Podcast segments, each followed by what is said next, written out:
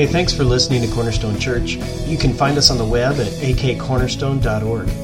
And we want you to know it's our prayer that the Holy Spirit will use this message to either save you through the good news about Jesus Christ, grow you into the likeness of Jesus, or send you to proclaim Jesus in the Spirit's power. We're going to be talking about the sovereignty of God. And just by a show of hands, all right?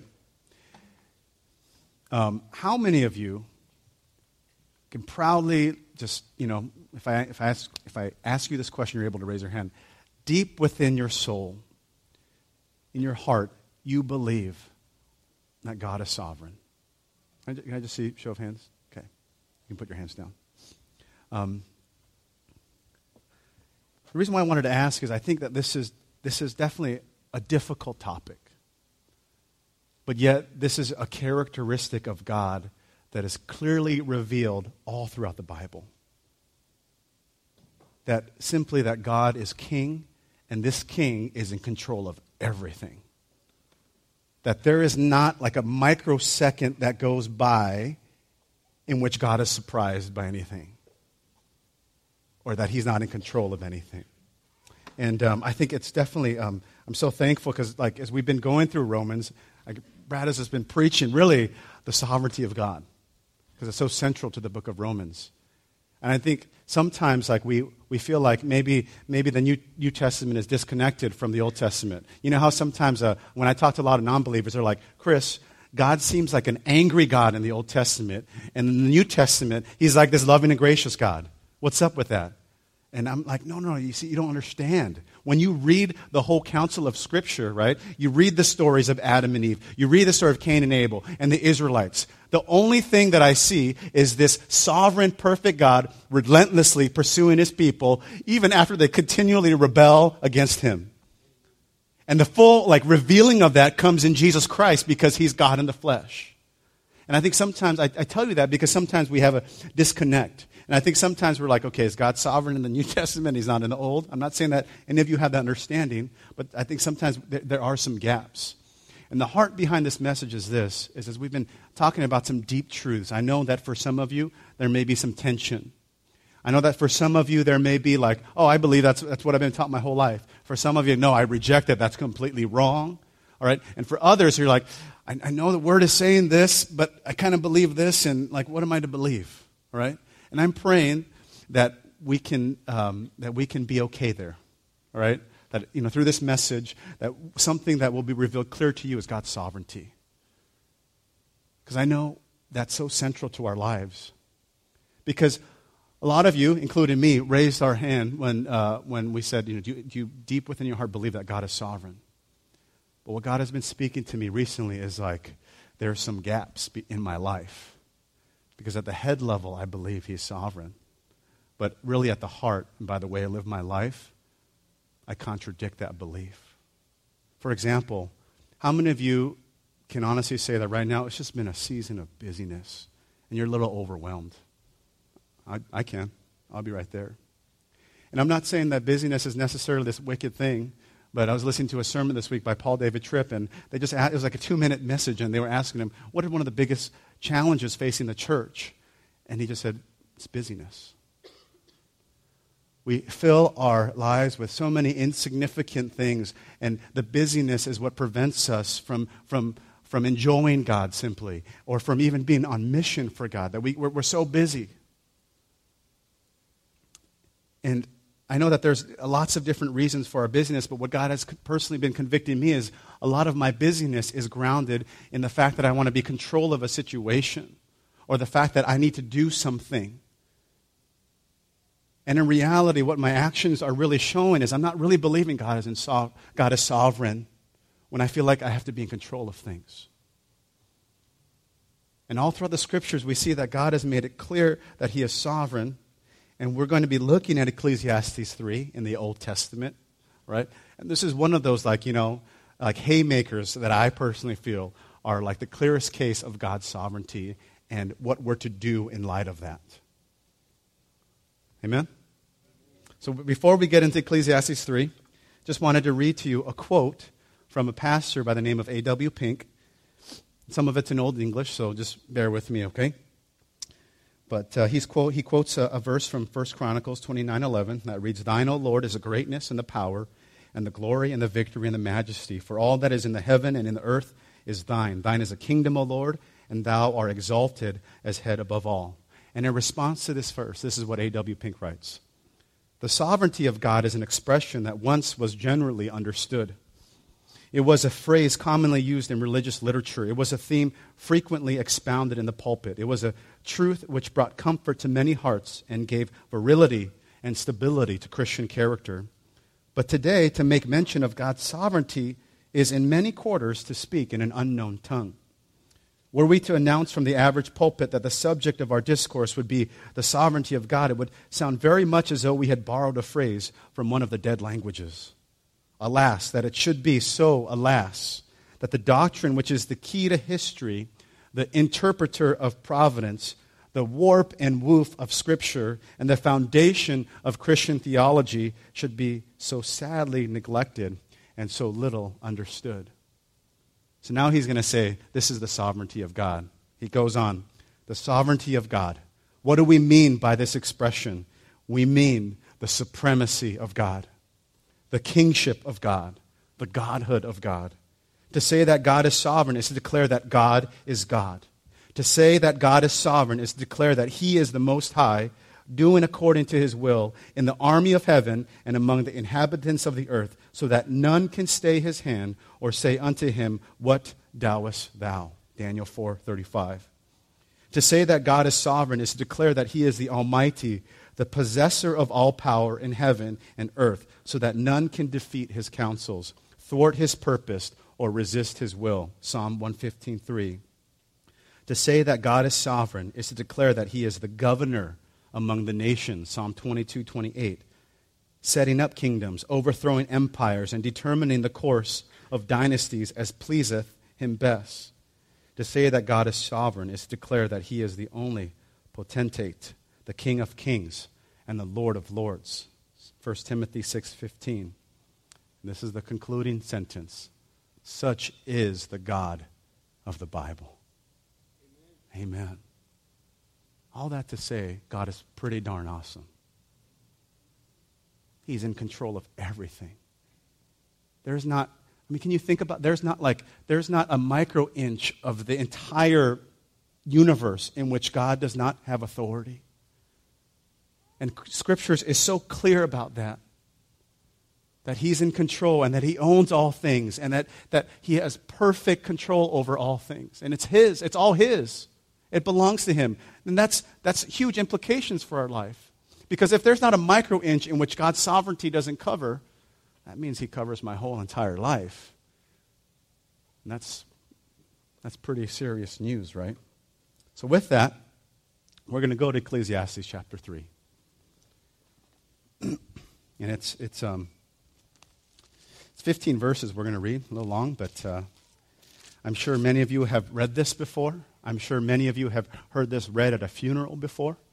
Um, and uh, we're just going to break this down. Verses, uh, Ecclesiastes 3, verses 1 through 15. For everything there is a what? Season.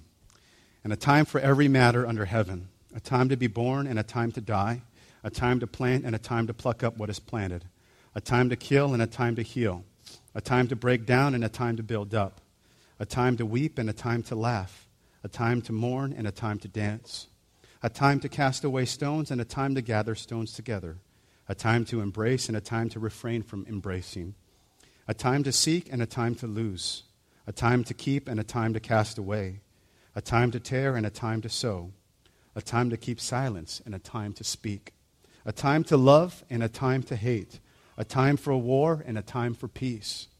What gain has the worker from his toil?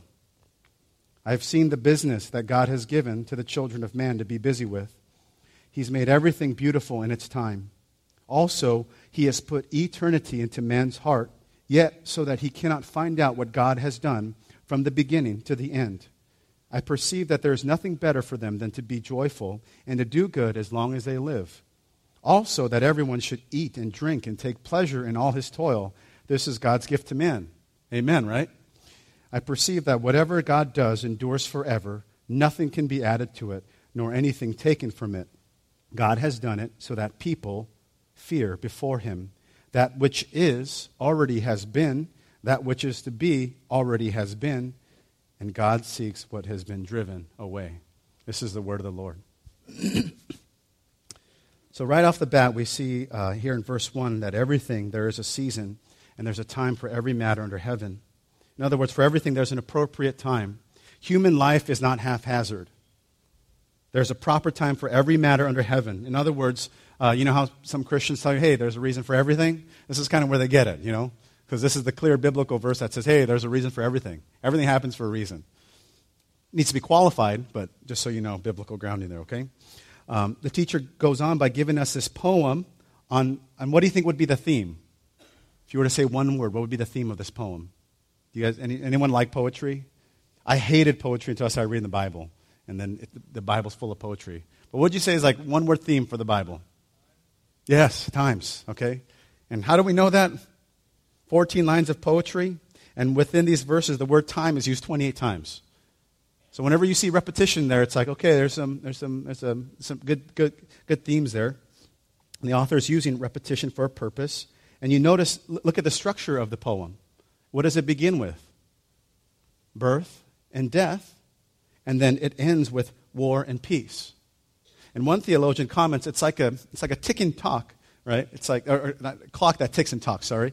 And, and all you hear is this, that tick tock, that annoying tick tock, tick tock, and it won't stop. Verse 2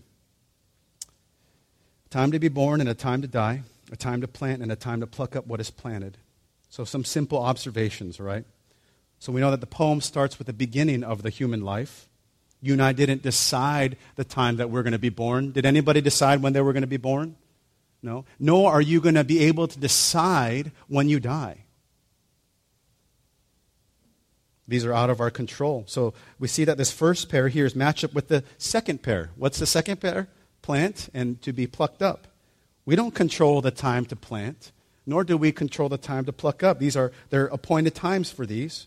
We can uh, you know, what you and I really do is we plant our trees at the appropriate time. And we also remove them at the appropriate time. And this is the same in our planting as well. People plant their annual flowers during springtime, and in the fall, they're plucked up. You're free to plant whenever you want, but you're not free to control the appointed times. I mean, you can plant in the middle of winter, but doing so could be a big mistake, right? might be really hard to get even in the ground, right? Um, in other words, the writer's telling us you and I can't control the appropriate time. Then he goes on to say, verse 3 a time to kill, and a time to heal, a time to break down, and a time to build up. We can't control the appropriate times to kill and heal. For example, there, are, there will be a time when a soldier, out of self defense, will have to kill. There may be a time in your life when some intruder comes into your house and your family is threatened, you may have to. There are times to heal after times of war and strife. There should be times of healing. There's also a time to break down and a time to build up. We, we can think of this in a couple ways as when an army during war tears down the enemy's buildings and afterwards rebuilds them. One theologian comments this. He says, In ancient Palestine, construction often required dismantling of existing stone structures. And we understand this in modern society, right? There are times that you just got to tear down the old so that you have room for the new, right? Verse 4 a time to weep and a time to laugh, a time to mourn and a time to dance. There's times in life for that, isn't there? And we all know this. There's times to weep and times to laugh. And the second statement really intensifies the first, in that there's also a time to mourn and dance. There will be times when loved ones are lost. There will be times when tragedies occur, and those tragedies will bring about weeping and mourning. But there will also be times when there's laughing. And on prayerfully more than one occasion, there will be times where you can dance with joy. Verse 5 a time to cast away stones and a time to gather stones together, a time to embrace and a time to refrain from embracing. Some theologians have taken this to be a euphemism for, for sex, sexual intercourse. But uh, I'm going to err with this other interpretation. But I'm just, I just pour that out there because maybe you've heard it two different ways. But um, During times of war, we know that rocks were thrown on the ground so that the fields weren't uh, able to cultivate. For example, um, uh, how many of you guys have ever been to Israel? Is anyone in here? A couple? I've never been there, and I, I can't wait to, to go there one day. But um, uh, people that have gone there and they've talked to me, they said, Chris, I noticed that in, in, in Israel there's so many rocks in the ground. Does anyone, anyone make that observation? And uh, people uh, often like, comment on the multitude of rocks. And in 2 Kings 3 19 and 25, we're told that the Israelites were instructed to do this ruin every good piece of land with, yeah, rocks, stones, right? And on every good piece of land, every man threw a stone until it was covered. 2 Kings 3 19, 25. But during times of peace, these rocks had to be removed, common sense, right? So that, so that the field could be, um, so they grow crops. So perhaps we can add that during times of war and peace also means times to embrace and times to refrain from embracing. Verse 6 Time to seek and a time to lose, a time to keep and a time to cast away. There will be times to seek. And here, this uh, passage is talking about the acquiring of possessions, and it's opposite. Sometimes we find things, and sometimes we lose things. We can all think of times when our search efforts were rewarded, right? How many of you guys have ever had that cool time where like you're, you're really just wanting a cup of coffee and you're just wanting to take some cash with you, right? And you're like, man, I can't, you know, you're trying to like muster all the change.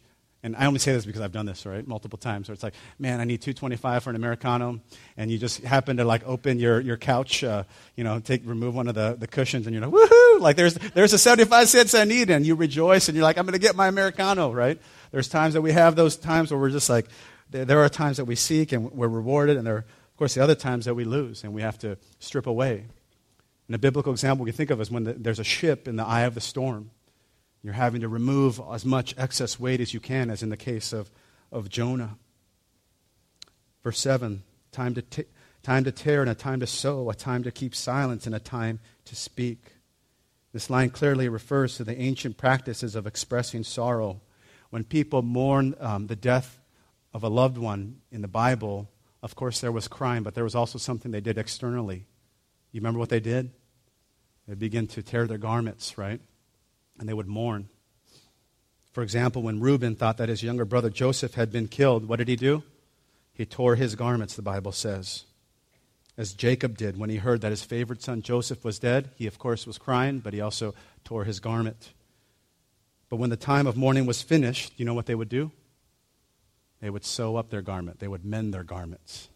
So that's why I'm saying there's a time to tear and there's a time to sew, There's a time to heal there as well. This line is paired with the line there's a time to keep silence and a time to speak. People in this culture express the sorrow for losing a loved one by keeping silence. I think often you and I feel like we always have to say something when sometimes it's like, let's just be quiet.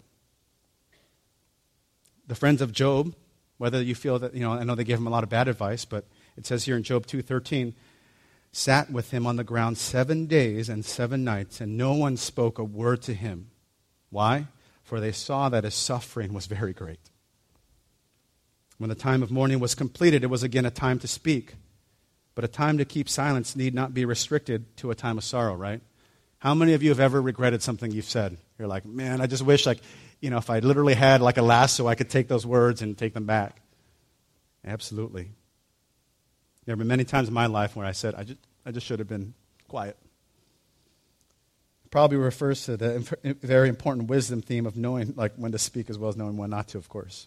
Verse 8 time to love, time to hate, time for war, and a time for peace. This is the last part of the poem.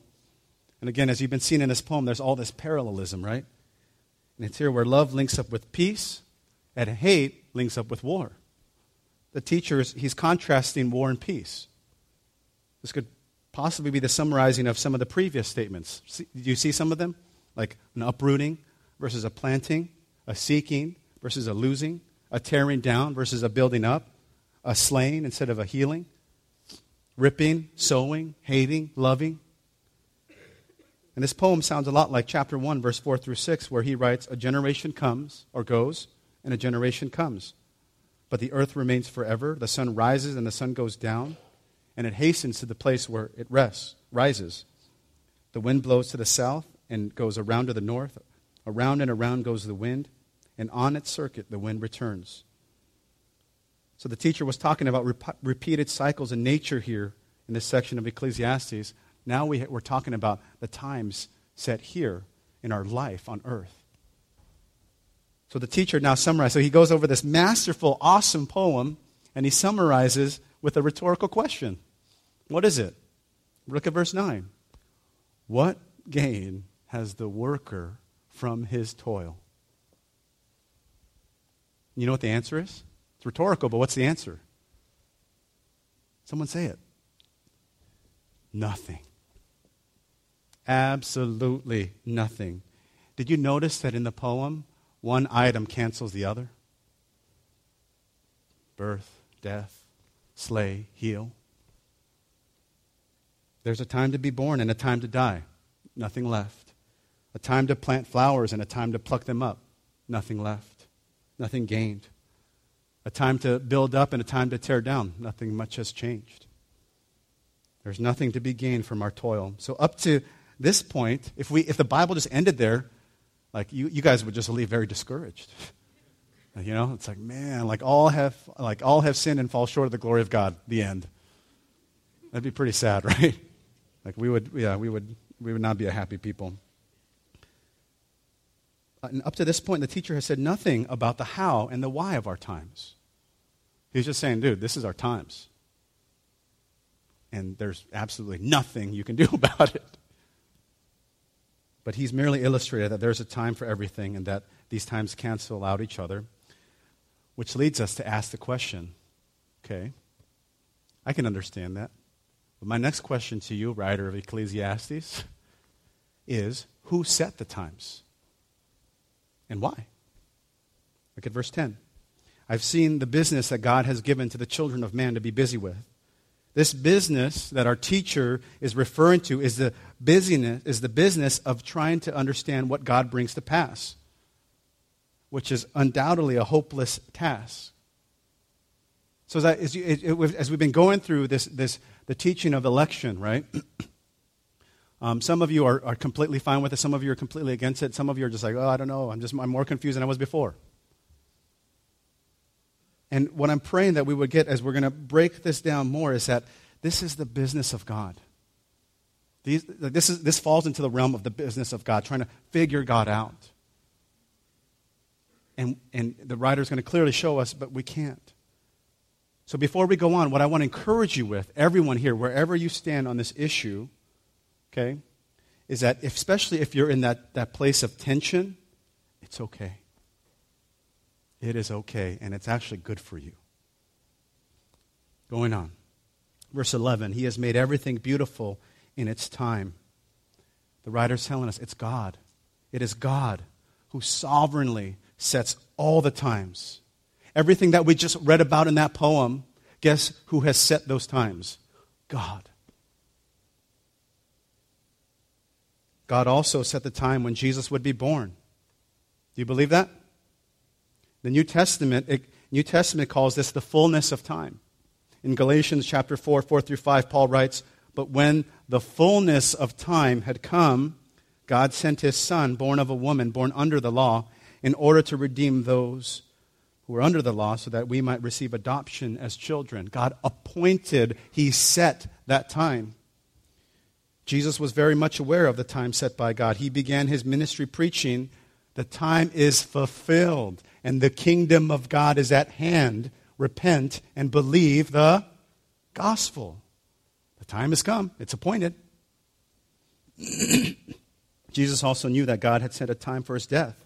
Shortly before his crucifixion, Jesus told his disciples in Matthew 26 18, Go into the city to a certain man and say to him, The teacher says, My time is near. I will keep the Passover at your house with my disciples. The time, appointed time, is coming near. We know that Jesus died, and at the point appointed time, Mark 8:31 tells us that he rose from the dead. Before Jesus ascended into heaven, he met with his disciples, and they asked him, Lord, is this the time when you will restore the kingdom to Israel? Do you remember what Jesus said to them? It is not for you to know the times or periods that the Father has set by his own authority. God has sovereignly set the times. So this is where I see this is where I see in the scriptures that makes it okay for you and I to not know certain things. Does that make sense? Because the disciples were also confused, all right? They were with Jesus for three years. They saw the miracles, they saw everything, they heard his teaching, but yet they're still asking him questions. They're like, Is this the time, Jesus, that you're going to restore? And he's like, Hey, hey, hey. It's not for you to know now. All right? It's not for you know the times or the periods that the Father has set by his own authority. So, I guess first off, can we all be a little relieved that it's okay that there is a mysterious element to the things of God? If that's good, say amen. Okay? That means that you can take the burden off yourself. But, all right, but don't think I'm, I'm saying you don't need to do theology. Every one of us in this room is a theologian. Because theology is simply the study of God. And if you've ever asked a question, is there a God? What's the purpose of my life? You know what you're doing? What are you doing? Theology. You're doing theology. So don't ever think, you know, that, um, that we're not to pursue God with all of our mind. That was the biggest mistake I made early in my Christian faith because my Christian faith was so much based on experience and not like objective truth. And God's like, love me with all of yourself, Chris, with your heart, soul, and mind. But then there are things, too, that are just a mystery. And it's okay for all of us to be in that place of tension, to not know, to be like the disciples. But aren't you thankful that after that, even though he tells the disciples, it's not for you guys to know, because there are only things that the Father knows, and it's his authority. But he tells them, what does he tell them in Acts 1? He's like, stay, wait for the Holy Spirit. Because when the Holy Spirit comes, then you'll be my witnesses to Jerusalem, Judea, Samaria, to the ends of the earth. Isn't that, isn't that awesome? That even though there are things that are unknown, the Father makes it clear through Jesus what the disciples need to do. Like, don't worry about the other things. Go and make disciples, okay? Because my Holy Spirit's going to allow you to do so.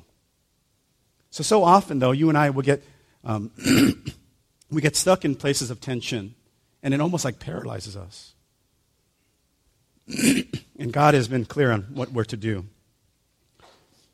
Verse 11, the second half of verse 11. Also, he has put eternity into man's heart, yet so that he cannot find out what God has done from the beginning to the end. So again, Jesus told his disciples, not for you to know, and the same for us, because we cannot know what God has done from, from the beginning to the end. We do not know what God has done in the distant past, nor what he will do in the far off future. But the interesting thing is, even in that tension, God has put eternity into our hearts. And it's this sense of the, of the past and the future. For example, you look at animals, right? Animals only live in the present. Humans, we're a little different. We can study the past and we can contemplate the future. God has given us this kind of self consciousness that enables us to really transcend the present and reflect on the, on the past and future. Has anyone ever thought about the past and future? Yeah? Okay. Good. You're human. Welcome to the club. But again, we're limited because even though we have this ability, we have eternity in our hearts to comprehend things, it's, it's limited. Why? Again, because we're not the God that appointed all the times.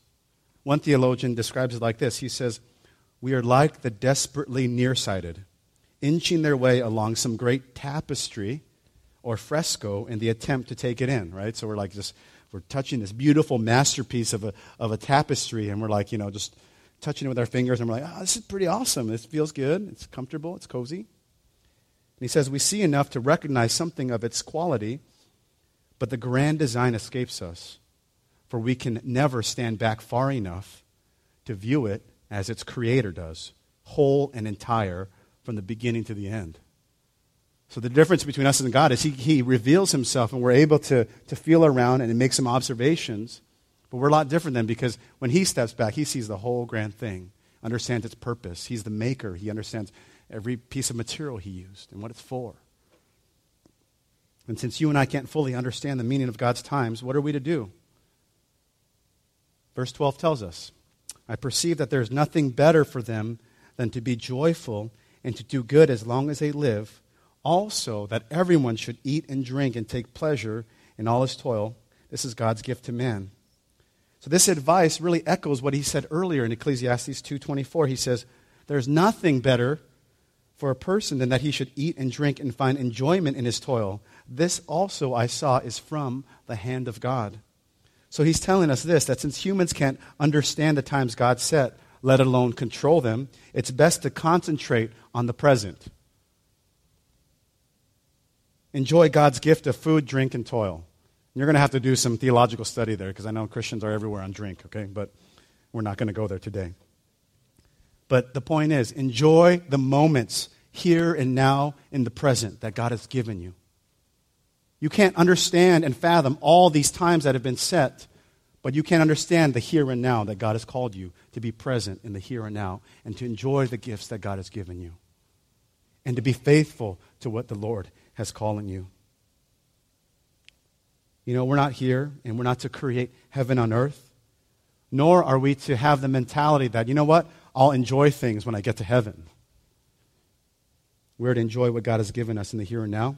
But there's a little more that he tells us in verse 14. I perceive that whatever God does endures forever. Nothing can be added to it, nor anything taken from it. God has done it so that people what? Fear before him here's the answer as to why God has set the times. Because the teacher says, whatever God does endures forever, right? If God is sovereign and he does something, is going to happen. And it endures forever. The sovereign God has set the times, and the times that he set are permanent and unchangeable. Nothing can be added to it, nor anything taken from it. What God has done is what is done. Nothing can be added to the past. The future cannot be changed. God has done it, and no man, no nation, no entity can change it. Amen? So the question is why? Why have you done it that way, God? Why have you set all the times the way they are? Why did you do that? And he tells us so that people fear before him. So, in other words, God's sovereignty, the fact that He's in control all of, of all things, is what should spur worship in your heart. And for so, for so many people, this teaching of sovereignty really repelled them away from God. And I'm praying that you would see the sovereign king desires for us to fear him. And this word fear is another way of saying reverence. Just joyful worship and acknowledgement. God is wanting to show his sovereignty so that, in other words, people worship him. But the problem with you and I is we give, we give glory. All of us worship and all of us give glory to things, right? Because the Hebrew word, one of the meanings for glory is, is weight, right? So when you, when you look in the Bible and you see people that saw the glory of God, there was always a weightiness, right? Right? Everyone was like, whoa, man, like, you couldn't just like, you know, see God and encounter God and be like, eh, no big deal. When people saw the glory of God, it's like, man, they trembled, right? But the funny thing is, you and I can give glory to so many different things. We can give that weight. And so often, you and I aren't giving the sovereign God the weight he deserves. And what happens is, for example, um, I've shared with you before that my struggles, one of the struggles in my past have been people pleasing. And at the root of that really is not believing that God is great. Because what happens is when I live to please people, or I'm so concerned of what people, other people think, people become big, God becomes small. If we were to put them on a scale, people would, boom, they would just outweigh God. And I mean, in, that, in that case, I'm giving glory to people, not to Him. God has shown us His sovereignty so that we would properly glorify Him and that we would give Him the weight in our life that He deserves.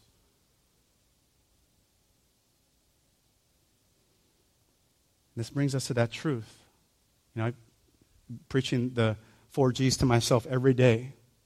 And one of the things I've been focusing on, God is great, so I don't have to be in control.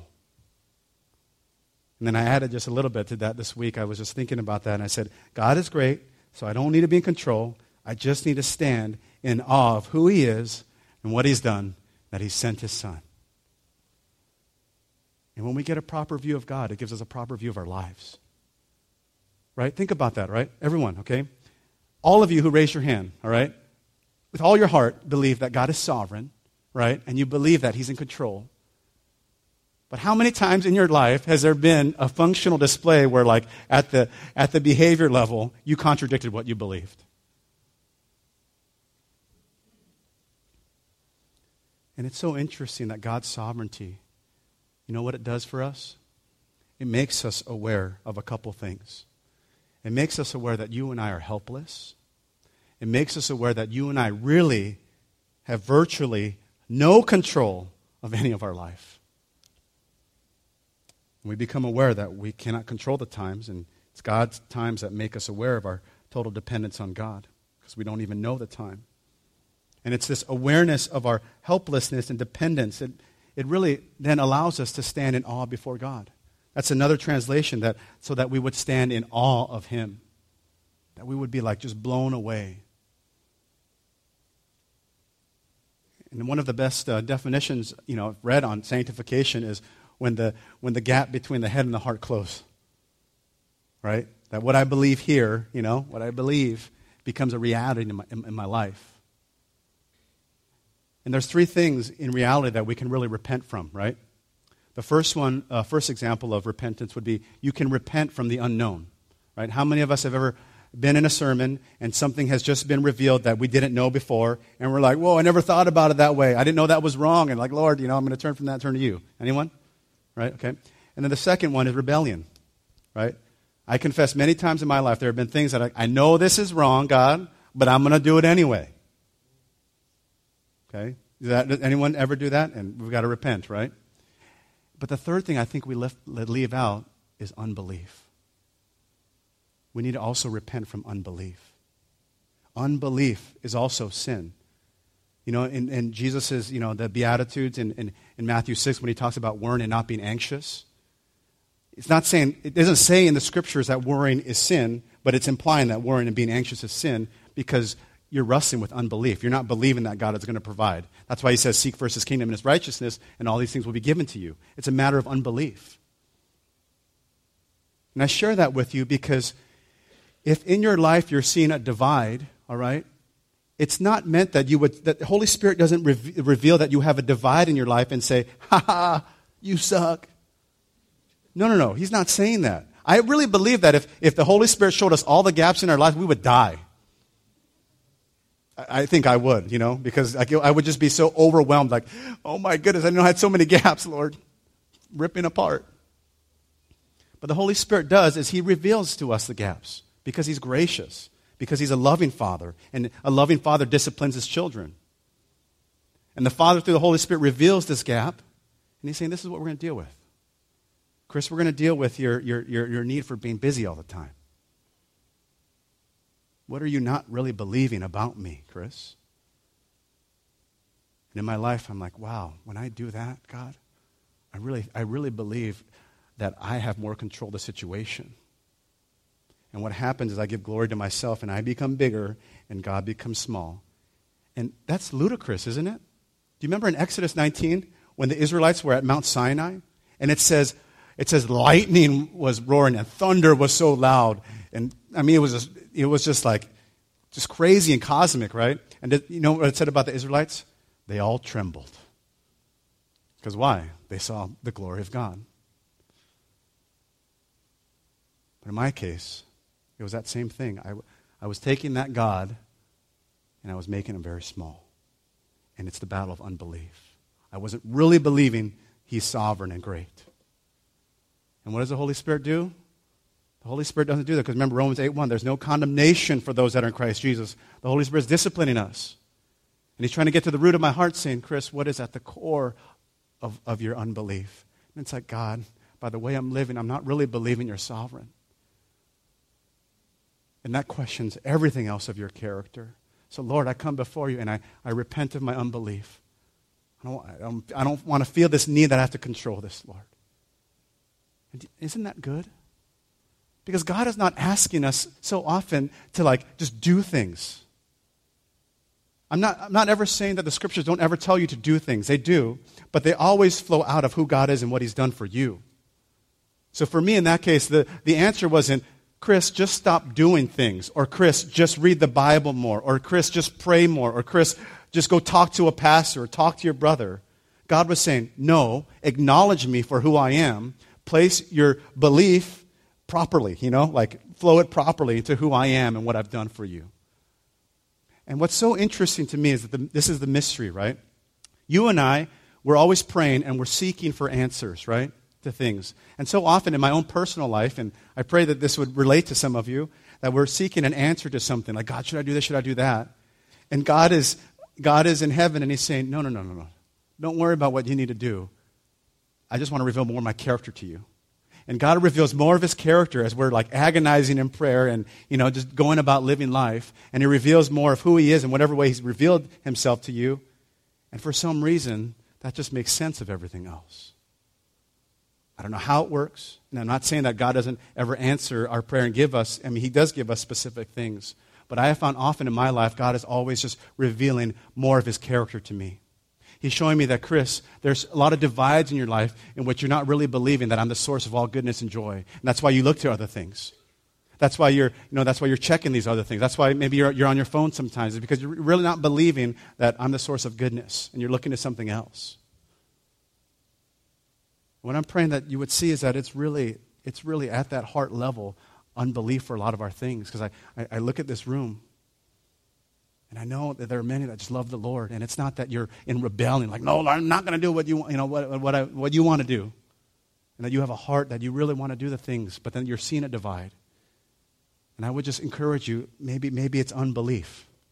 And maybe you just need to take that before the Lord, and that's where repentance needs to begin. In the final verse, he says, That which is already has been, that which is to be already has been, and God seeks what has been driven away. This is just a final closing our teacher gives us. He says, he just repeats this teaching that God is in control. It's like by describing the present was already in the past and the future is already in the present. Remember how um, Yoda in, in Star Wars, you know, like time always moving, you know, like, you know, and just like if you want to bring it to like this space time continuum. What, what the writer's really saying is past, present, future, it's all bound together. God owns it all. God controls it all. Is that, is that a good thing or a bad thing? Like, honestly, is that good or bad that, that God, control, like, can, can you picture yourself to be in that role? I'm thankful that you're not in that role. And I'm thankful I'm not in that role. Things would be a mess. Right? But it's God. And He's worthy to place your trust in. And I close with this story. A friend of mine, he, uh, shared, uh, he shared with me the story. He's a dear friend of mine. And he's very, very, um, very, very super, super conservative in his theology, okay? And um, so, like, when I talk about dreams and visions, like, this is, this is not where he flows, right? But um, he was really wrestling with an issue in his life where um, he, he, had, he had narrowed it down. He's saying, like, I believe you're sovereign, but the way I'm living my life is I'm feeling like I always have to be in control. And he was just really wrestling with that. And um, he said, uh, he, he had this dream. And I was like, Whoa, you had a dream? Let me hear about this dream. And he says, All right, this is going to sound really cliche, but I was walking around in this room and it was all white. And I was looking around. And as I'm walking, I stop because all of a sudden, something ginormous just lands right in front of me. What is it? It was a big toe. Okay? Tell me about this big toe. He goes, I can tell you what I did when I saw that big toe. I didn't look up. I didn't ask any questions. I didn't say anything. I just fell to my knees. And with as big as I could extend my arms, I just wrapped it around this big toe and I started to kiss it and I was weeping and I was just crying. And he said the confirmation that was given to him right here was that he just immediately saw that he experiences the immenseness of God, the vastness of God. And it's, it's really the voice that had said to him, I love you. I'm this big, I'm this ginormous, I'm this awesome, but I love you. And I choose to love you. So I'm taking these things, we're talking, and you know, dreams and visions, I think everything needs to be interpreted by the Bible.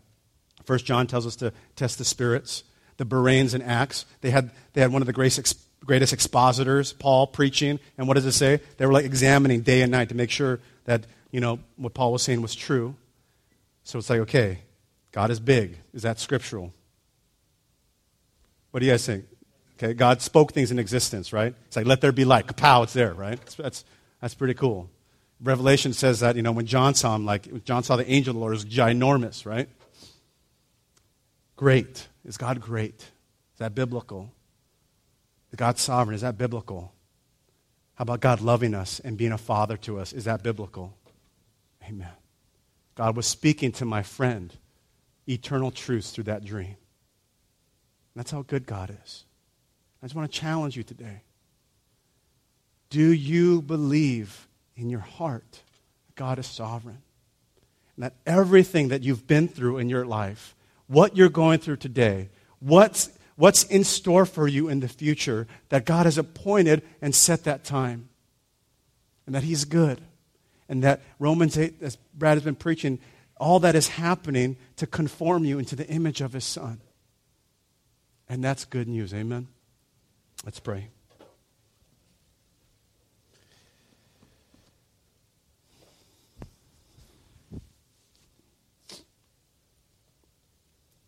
Father, thank you for being so great. I think one of the things that always amazes me is that even though you're so great, even though you're of royalty, even though you don't need to give me the time of day, you don't need to give any of us the time of day, you, you would be completely right if you did not. That in all your greatness and splendor and sovereignty, you choose to relentlessly pursue your people. And God, I, I honestly struggle with that at times because of my own inadequacy. Father, I see how impatient I can be with my own kids as they sometimes frustrate the heck out of me. And yet, how often must I frustrate you, and how often I must, you know, like rebel against you, and how often I must just walk in cluelessness of the ways of God, and how often I walk in unbelief, but yet you keep prodding me through your Holy Spirit. And you keep saying, Return. And I know that you're doing that here with, with all your people, God. And I'm praying that they would see that the sovereign God, who is awesome and glorious, is so patient and gracious with us. And I want to pray a prayer of encouragement upon my brothers and sisters here, Lord, and just everybody in this room. Pray that they would know everything they've been through, everything they're going through, and everything that they're going through. They don't worship a God that is disconnected and distant they worship a God who has appointed the times and has revealed himself when the fullness of time has come through his son Jesus. And we look at Jesus and we see that he's God in the flesh. That God, you, you from your cosmic throne and whatever was going on in time, in space, in whatever, entered into our, into our, into our, into our feeble world here to live among us and to die for us so that you could redeem a people for yourself. Man, that is good news. And it's news I need every day, Jesus. It's, new, it's news that every person in this seat needs every day. Because, Lord, all of us here, we battle with unbelief, Lord. And I'm praying that your Holy Spirit would reveal that, and not so that there would just be guilt and condemnation. No, that, that so that there would be repentance. So that there would be a recalibrating of our lives to the things of you. So, God, I just ask that you would reveal more of your character to us, God. Show us your greatness. Show us your, your glory. Show us your graciousness. Show us your goodness. Because, God, I am a firm believer the more we see those clearly, the more we'll appreciate what you've done. And then finally, we'll understand who we are and how we're to live. Thank you, God. You are amazing. And thank you that you long to be called Father. Man, that's good. Thank you that we have the greatest daddy anyone could ever ask for in heaven. Because our daddy is sovereign, he's appointed all times, nothing ever surprises him. and He loves us with an everlasting love. And that, my friends, is good news. It's in your Son's wonderful name we pray. Amen.